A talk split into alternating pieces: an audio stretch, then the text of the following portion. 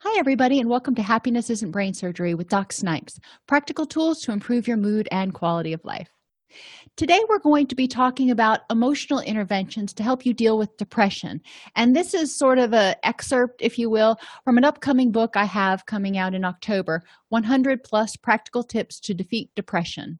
In this presentation, you're going to learn about what emotional intervention, interventions are and identify techniques that you can use starting today, even without the book, to help you start feeling happier.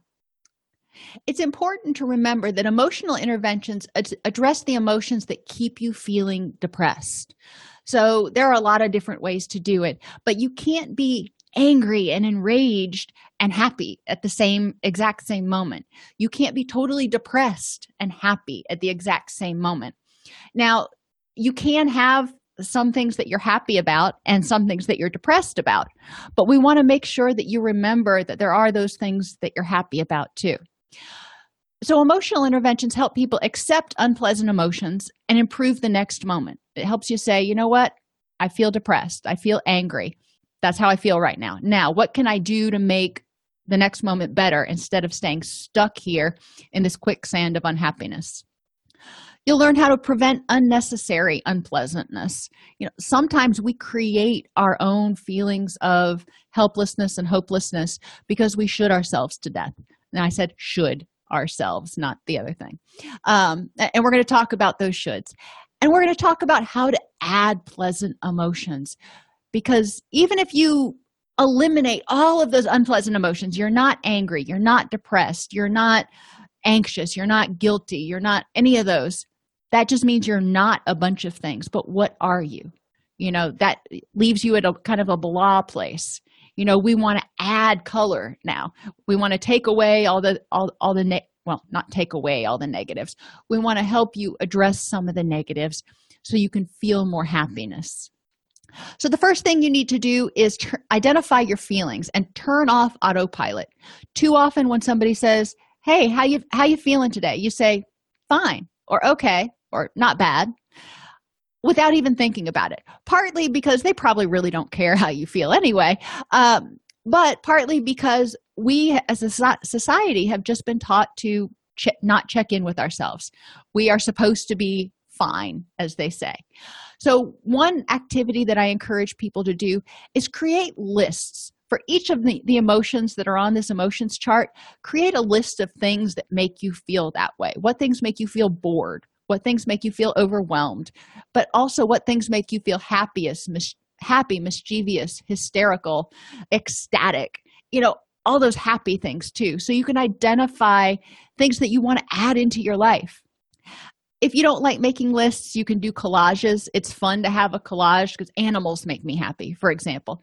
So i have a lot of different screensavers of animals and stuff that when i see them they make me make me feel happy.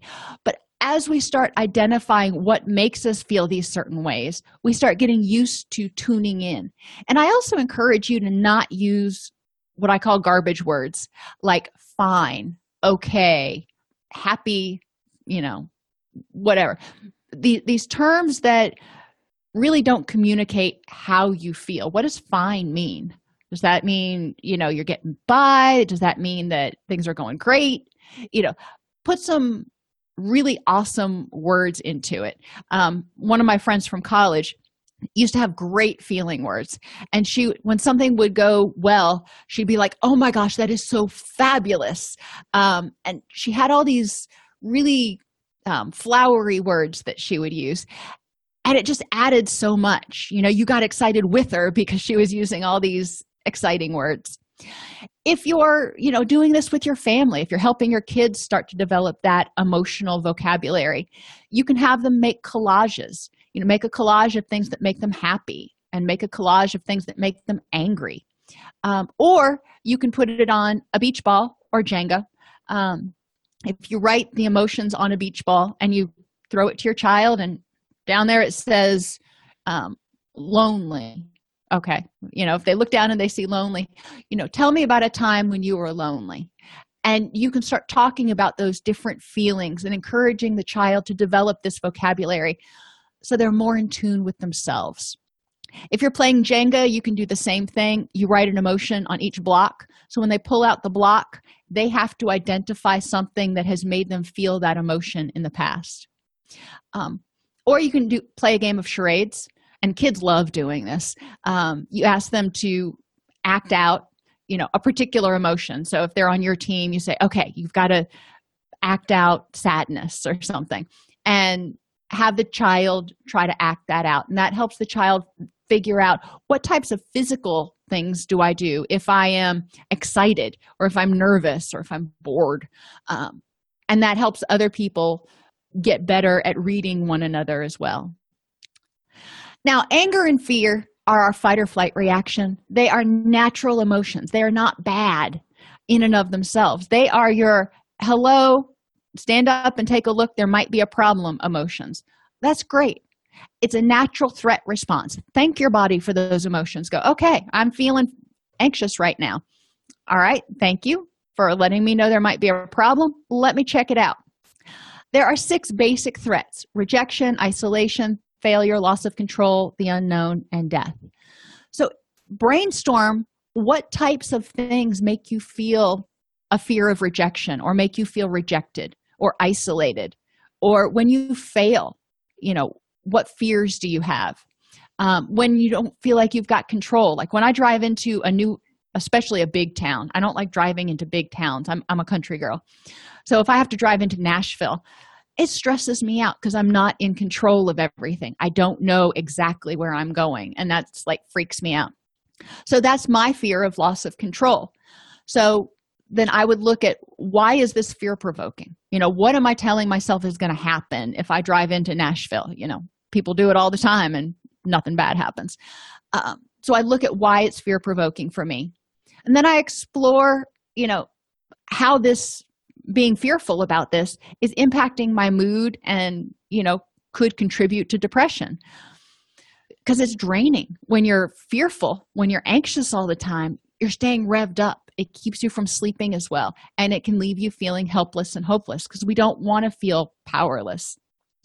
So addressing it and getting a sense of okay i know what i'm doing can really improve our mood. So what do i do if i have to go into nashville you know sometimes i'll drive in there you know in the middle of the day on a sunday in order to know where i'm going. That way i'm getting there when there's not all the you know hustle and bustle of weekday traffic. Um, i'll look it up on google maps. You know i'll see where i'm going. I'll chart the route out. Or if it's something you know if there are certain places like around around um, vanderbilt that are just really hard to find parking and stressful i may have somebody else drive me. But those are three options i can do. So and doing that means i'm not spending all this energy dreading going into nashville. I'm just like it is what it is. Identify strategies that have have been or could be effective. So that's what i did. And then use challenging questions. And i talk about these a lot in my book um, to address the fear. You know what are the facts for and against the notion that if i go into nashville i am going to be like completely out of control and powerless and flopping like a fish out of water. There really is no evidence. That's all a, a feeling based thought. You know i feel anxious about doing it so i'm trying to figure out why i feel anxious and i'm creating these thoughts. So it's important to be able to differentiate fact from fiction. And the facts are you know 99.99% of the time when i go into nashville everything's fine. Do i get lost that 100th of a percent of the time? Yeah i do. But i can't find my way out of a paper bag. I always find my way back. That's the beautiful thing about gps and you know asking people how to uh, asking people for directions. Like fear anger is a natural response to one of those threats. And there are many types of anger. Anger itself resentment irritation guilt jealousy envy. Guilt is anger at yourself for something that you didn't do that you should have or something that you did do that you shouldn't have. And envy and jealousy are anger at someone else for having something that you want or maybe anger at the universe because somebody else has something that you want. It's anger because somebody else has something that you want So it's important to explore what triggers each type of anger for you and think about how does it impact your mental health. You know, being envious and jealous of people, you know, we all have those things that we're like, oh, you know, I wish. But if you dwell on that and you nurture that anger, does it do you any good? Does it add any time to your life? Does it improve your situation at all? And most of the time, the answer is going to be no. So you want to look at ways you could better respond to that. One way might be using that envy, if you will, as a motivator to, to help you get closer to whatever that is that may be your goal. So keep a anger journal for a month, and on each page, have a different type of anger. So one one page is for anger, one page is for resentment, one page is for irritation, yada yada yada. And identify things each day that may make you feel those particular ways. So you have an idea about what your anger triggers are, because that'll help you identify anything that you may need to change in your life or areas that you might need to look at and let go.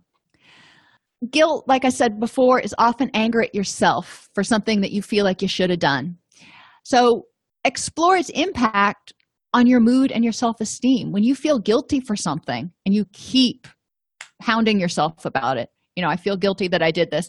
You know, some people feel guilty for something they did 20 years ago. What good is that doing?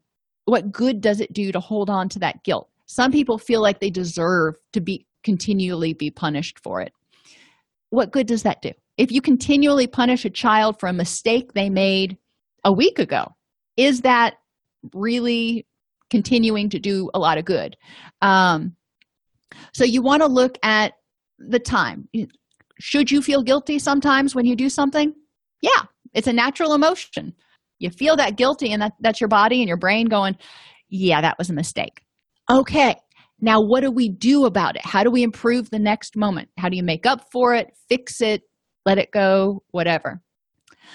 One thing you can do to kind of experientially explore what guilt does to you is make a list of all your guilts. And after you make that list, count up how many guilts you have. And for each guilt, put a large rock or a brick in a bag, uh, preferably a backpack. And then put that backpack on and wear it around with you for a couple of hours and see how exhausting it is to carry all that guilt with you all the time. Another thing that we feel guilty for a lot is not doing things that we think we should. Um, and a lot of a lot of times these shoulds revolve around self-care because our society tells us that we should put everyone else first. We should be doing more work. We should do this.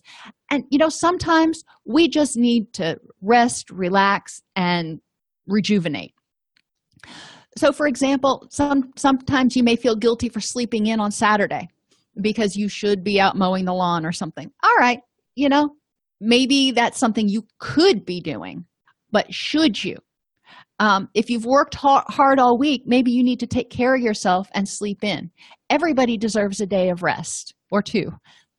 Um, if you feel guilty going to the gym when your inbox is full, okay, no. Does it do any good to feel guilty about it? No.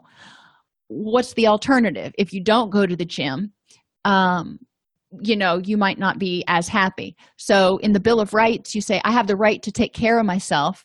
My inbox is always going to be full, and I will be more effective if I clear my head. So, this Bill of Rights that you're creating responds to every one of those shoulds that keeps you from taking care of yourself. And the third one I have on here, because it's true for a lot of people, is they feel like they should be answering their email and checking their phone after work hours. And we all need downtime. It's okay to not answer the phone. So if you feel guilty when you don't answer the phone, remind yourself that you have the right to choose with whom and when you share your energy. And it's important, as Stephen Covey says, to sharpen the saw. You need to be able to rest and be your best in order to be there for other people. If you get completely worn down and worn out, you ain't to be any good to anybody. So you have the right to take care of yourself. Post this Bill of Rights somewhere where you can review it and stop shooting yourself quite as much. Grief indicates you lost something important to you. And we lose a lot of things not just tangible things like people we and friends and property but we can also lose things like self-esteem and our dreams and you know there's a ton of things that we can lose and that's okay. But we've got to remember that depression and anger are part of this grief process. So if you're feeling depressed if you're feeling hopeless and helpless you've lost something or you may have lost something that's important to you and you can't get it back. So yeah you certainly are going to feel hopeless and helpless for a minute because you can't fix it. You can't necessarily change that situation so how do you move to accept it? And in the book we talk about different ways that you can move towards acceptance such as embracing the fact that it happened but also looking at you know what kind of lessons can you learn from it? What are the positives? For example after my father died you know i didn't want to lose him but i still have his memories and i still had the 25 some odd years that i had with him before he passed. Um, and those are things that i can hang on to. I can't change the fact that he's gone. So i need to be grateful for what i did have. Living in the present moment is another key skill because we can't change the past. We can only learn from it and possibly fix something that we did wrong. And we can't predict the future because we just can't. So we need to live in the present moment and make the most of that. If we are using a bunch of energy worried, then we don't have that energy to appreciate the now. If we're using a bunch of energy with regret, we don't have the energy to appreciate the now. So let's appreciate and let's focus on what's going on right in front of us. When I went running this morning, it was so awesome. I went out and there was a baby bunny, there were two adult bunnies, there were probably a dozen deer that were out, and that was just in our neighborhood. And then when I was driving on my way to work, you know, I was staying pretty focused and mindful today. And this little groundhog that is always in our neighbor's uh, driveway was there. And he gave this big old stretch and he yawned and i've never seen a groundhog yawn before but it was the cutest thing i think i've ever seen short of a bunny yawning. Um, and that's living in the present moment. Could i have been stressed about what i had to do at work today? Certainly i could have. Wouldn't have done any good. Could i have been frustrated about something that happened at the house? Sure i could have. But it wouldn't do any good to just nurture that frustration because being frustrated about it just drains my energy I was able to focus on the present moment and experience this awe and wonder and just be like, oh my gosh, that was so awesome. And then I shared that with other people. And whether they found it as awesome as I did or they just laughed at me because I thought it was so awesome, it doesn't matter. It brought joy to their day for a moment. So remember to regularly ask yourself what good does it do to hang on to resentment, guilt, jealousy, anxiety? We can't change those things. The only thing we can affect is the now. So instead of being as as concerned about eliminating anger and anxiety you know think about how can i improve the next moment? If i'm in the present moment and i'm feeling depressed all right that's okay. That's how i feel. So i have options. What are some things that i could do to deal with this depression? I could go to bed. I could drink. I could you know bungee jump. There's a lot of things i could do that might be self-destructive or not helpful. Um, or i could do some other things that could help me feel better. Um, eat well call a friend go on a nature walk whatever it is that makes you happy. But you start listing those things. And i encourage you at least at first to write those things down. Write down your good and bad options. Because that helps you kind of get out of your own head and more objectively look at things and go okay the best choice for me to make right now to improve the next moment would be to do this. No matter how you feel it could be good it could be bad but we're really more worried about unpleasant feelings like like depression right now. When we feel these feelings they often occur and crest within within about five or ten minutes especially anxiety and anger. Depression can linger for a little bit longer but they will only continue as long as you decide to give them power as long as you think about it and dwell on it. You know think about when you're getting a shot. If you you know if you're talking to the person giving you the shot and stuff and you don't notice it or you know and they give you the shot while you're talking you often don't notice it. But if you sit down there and you're thinking about the shot and you're looking at the needle and you're focusing on it you're getting stuck in it. So you're you're going to feel it all that much more. Same thing with the depression. You know after you've had a loss or when you're depressed if you sit in your room and you think about all the reasons you're depressed then yeah you're going to stay depressed. If you try to watch even if you don't have the energy to get up if you try to watch some funny movies and you know do things that engage those opposite emotions. If you're depressed try to watch things that are going to make you feel happy or you know silly or or something. One thing i like to tell clients is feelings are like a bag of dog poop or like dog poop if you will. Um, and we have a lot of dogs. And so i'll be sitting in the living room and i'll smell that smell. And if you've got babies you probably experience the same thing. You know you're holding the baby and all of a sudden you smell that smell and you're like oh somebody just did something. Now these feelings you know th- this poop is kind of like anger and negativity or the smell if you will. You feel that feeling. You smell that smell. And that's your body's way of saying you need to get up and check and see if there's a mess that needs to be cleaned up. That's all. That smell is just telling you you need to check to see if there's a mess that needs to be cleaned up. And if there is you clean it up. And if there's not then you go well somebody must have just passed gas. And move on with it. You don't sit there and dwell on it. You don't put the the poop in a bag and carry it around with you all day. You know you may carry it until you find a, a garbage can but you don't carry it around with you all day. How much would you stink? How much would people be like standing 10 feet back from you if you were carrying around poop all day long? Just not only because it's weird but because it stinks. Your emotions are the same way. When you have this feeling of anger about something that is your body's way of saying hello look around see what the threat is figure out if it's a problem or not. And if not let it go. If you hold on to that anger it's going to repel people. You're going to be in this grumpy mood all day long and people are going to be giving you plenty of space. We don't want to do that. So you want to again remember those feelings are just there to tell you to pay attention. They're not necessarily telling you that there is a problem. They're saying there could be a problem things are going to go bad though. Sometimes we just have some bad things happen and this is where commitment comes in. Whenever things start to go bad in your life and you know my mother was just diagnosed with cancer so you know that's that's a pretty big bad thing right now. But there are also things in my life that are going really really well. So it's important for me to remember that yeah this thing over here is really awful right now. But there are other things in my life that i'm committed to that bring me joy that make my life worth living.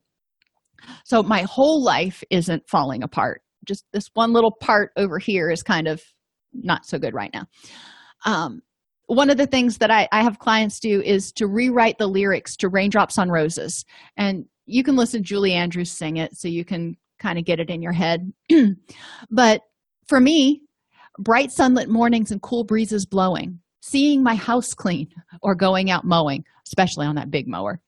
Amazon packages left at the door life on the farm who could want any more? When the dogs bark when the phone rings or when i'm feeling sad I simply remember my favorite things and then I don't feel so bad. So, obviously, I'm not going to sing for y'all, but it's important to be able to remember those things that are going well in your life. You know, I'm blessed to be able to live on a farm where I can have critters and, you know, we have a pond and I can watch the sunrise in the morning. Those are things that make life awesome. Um, so, there's always some awesome going on, even when there's some ickiness as well. And speaking of ickiness, now we come to adulting. And most of those adulting things can be a drag doing laundry, going shopping, paying bills, but we have to do them. We can't not do them. So we got to figure out how to make them tolerable. If we dread them and we go go into it grumbling and begrudging, it takes more time and it drains a whole lot more energy. So how can you make it more fun? How can you make it tolerable at least? I watch TV when I do laundry or when I um, wash ditch, dishes. When I used to pair socks, my son would sit with me and we'd put bins out for every different person. And when we pair up the socks, we would play basketball with them and see if we could get each person's socks into the appropriate bin. It was a stupid game but he was two and he thought it was great. And it was great mommy bonding time. Um, you can also do 15 um, and this works really well with things like studying or exercise start doing it for 15 minutes. If after 15 minutes you are still miserable then stop. But most of the time because most of us can do anything for 15 minutes but most of the time once you get started you realize you know it ain't really so bad and you can keep doing it. Pair it with something you like like i said like watching tv or hanging out with your kids or add a reward at the end so tell yourself if i get all my studying done for my final exams then i can go to the movies tonight. Or if i get the house clean i can go out with my friends this evening. Serenity is another one of those happy feelings that we have. And i talk about this a fair amount in the book. And i really want you to understand what it means to feel serene. And when you look at a picture that's serene what does that look like for you? Because that's what serenity is about. It's about being able to take a breath and going it's all good. And and actually believe it. So how do we get to that place? Well two ways. The courage to change the things you can and sometimes the only thing you can change is the way you react to a situation. And the wisdom to know the difference. You can't change other people. You can't change the weather. There are a lot of things that you just can't change or it's unreasonable to change. You know there are certain laws i would like to change but right now i can't do that or i don't want to de- devote the amount of energy and resources it would take to change an entire law. So what can i do instead? And that's where serenity comes in. Looking at an issue identifying those things you can change and figuring out how to live with it and be okay with that. So review your current stressors and irritants. Identify which ones of them you have the power to change and what you can do to change them if you hate your job okay.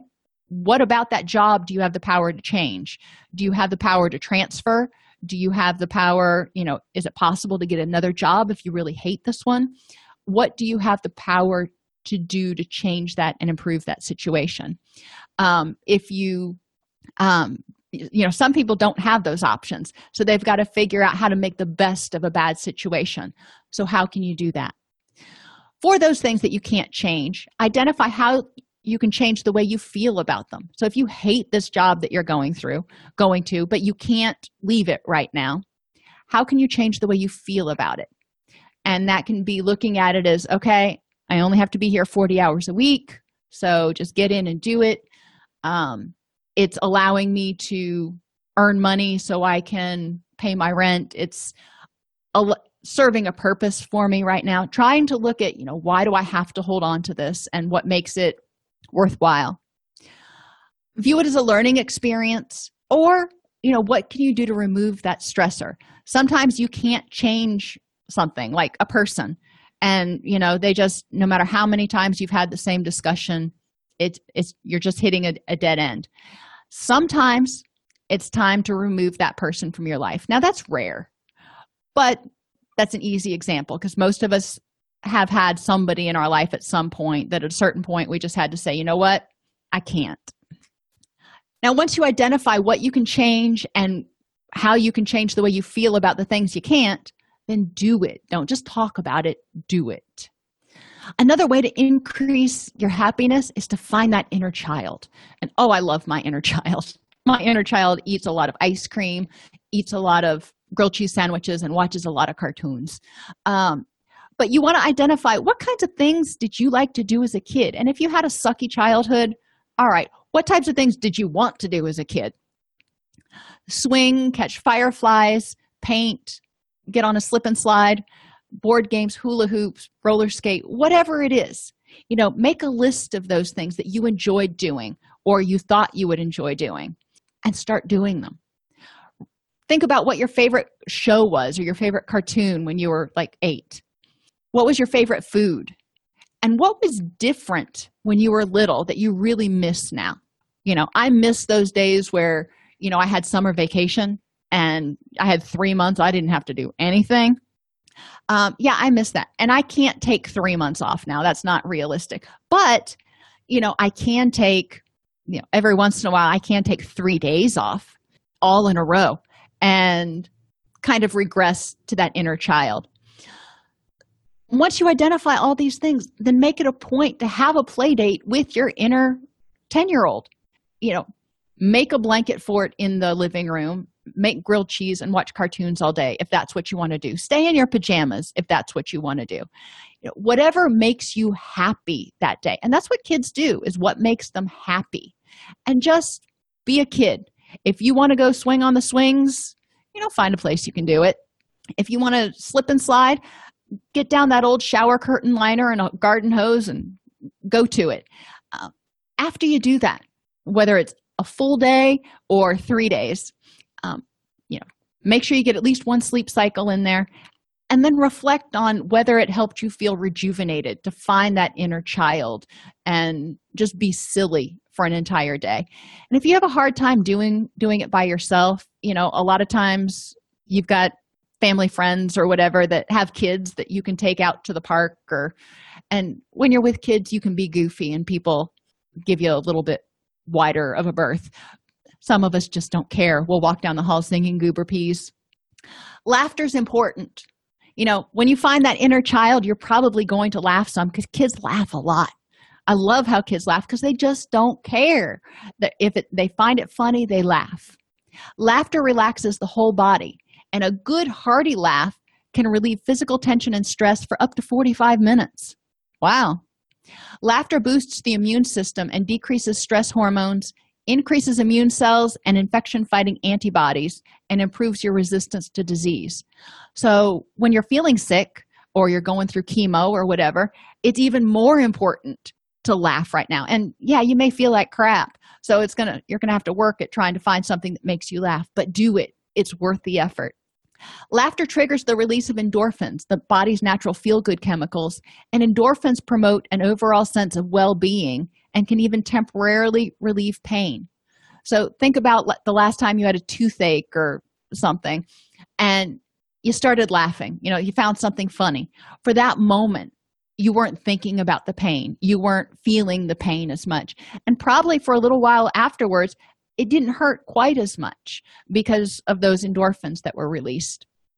And laughter improves the function of the blood vessels and increases blood flow which can help you protect against heart attack and other cardiovascular problems. Always a bonus. And so we've talked about trying to mitigate um, some of the unpleasant feelings. We've talked about adding some happy feelings but sometimes you just need to distract yourself because whatever it is can't be changed and in order to not add fuel to that wave you need to distract yourself so figure out what it is that you like to do to distract yourself. I clean or I go work out. Those are my two favorite things. Well, that and yard work. My kids know that they can judge my mood by the strength of the power tool I'm using. If I'm using pruners, I'm all good. If I've got the chainsaw out, better give mama a minute. And it's just the way it is. And and that's the way I distract myself is getting focused on tidying something, focused on something I can control. Um, and exercising is good too. You know, I'll go out, I used to go out and, and play tennis and envision somebody's head as that ball coming towards the tennis racket and just whack the crap out of it. It was very cathartic, not very socially acceptable, but very cathartic. Um, screaming and crying can be cathartic too sometimes. But a lot of times when you're trying to distract yourself, you want to engage the opposite emotion. So if you're feeling oppressed, if you're feeling depressed, if you're feeling helpless, you want to get, find something that helps you feel powerful, like loud music or laughter. And you can also create your happy place and go there. But it takes a little forethought to create your happy place because you want to use all of your senses. You know, if your happy place is by a stream, that's great but you need a little bit more than that. So if you're envisioning yourself by the stream, what do you hear? And identify five things you hear. Four things, well, five things that you see, four things that you hear, three things that you smell, um, and two things that you feel. That's the easiest way to do it if you do five, four, three, two. But you can do five of everything if you want to. And when we talk about things that you feel, it can be what's the temperature? Do you feel the breeze? Do you feel the sunlight? are you sitting on you know the hard ground sometimes when you sit down in the forest the ground's a little damp so your butt gets a little cold what does it feel like in your particular happy place where you can truly relax and what do you see not just the, the trees but in my happy place there's always chipmunks i love chipmunks and bunny rabbits you know it's kind of like snow white's wonderland or something but whatever. Uh, but having all of those senses and lots of examples and making it a very detailed happy place helps you really get your mind there so you can get out of the now and into your fantasy world for just a bit. And it gives you a break. It's your little mental vacation. When you're depressed you often feel helpless and hopeless and nothing makes you happy. And one of the things that you can do is start trying to add in happy things. Now they're not going to make you as happy as they would if you were already happy or if you weren't depressed. That's true. But it's kind of like running a bath. You know if you're depressed think of that as the hot water and it's too hot to get in and it's just it's oppressively hot. So you add a little cold water and that makes it more tolerable. By addressing unpleasant feelings your happy chemicals can be more effective too when you have cortisol coursing through your body that means you don't have as much serotonin which is one of your happy chemicals available.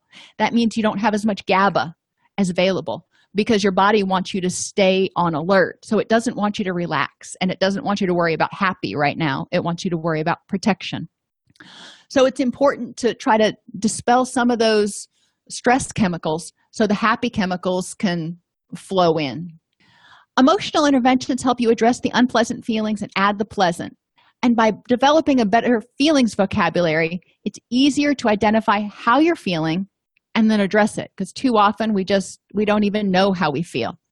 Mindfulness helps you stay in the present moment so you're in touch with your feelings and don't let them fester like a dirty wound you know one that doesn't doesn't get cleaned out and gets infected.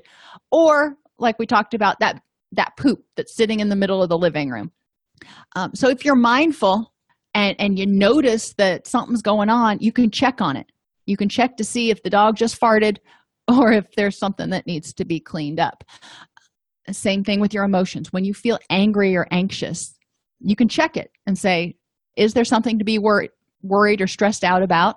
Or is it nothing? Is it just something that happened? Like when somebody comes past the door lately they've been having the audacity to exercise outside. And i'm being sarcastic because um, my dogs go bananas when somebody walks in front of our door on the road.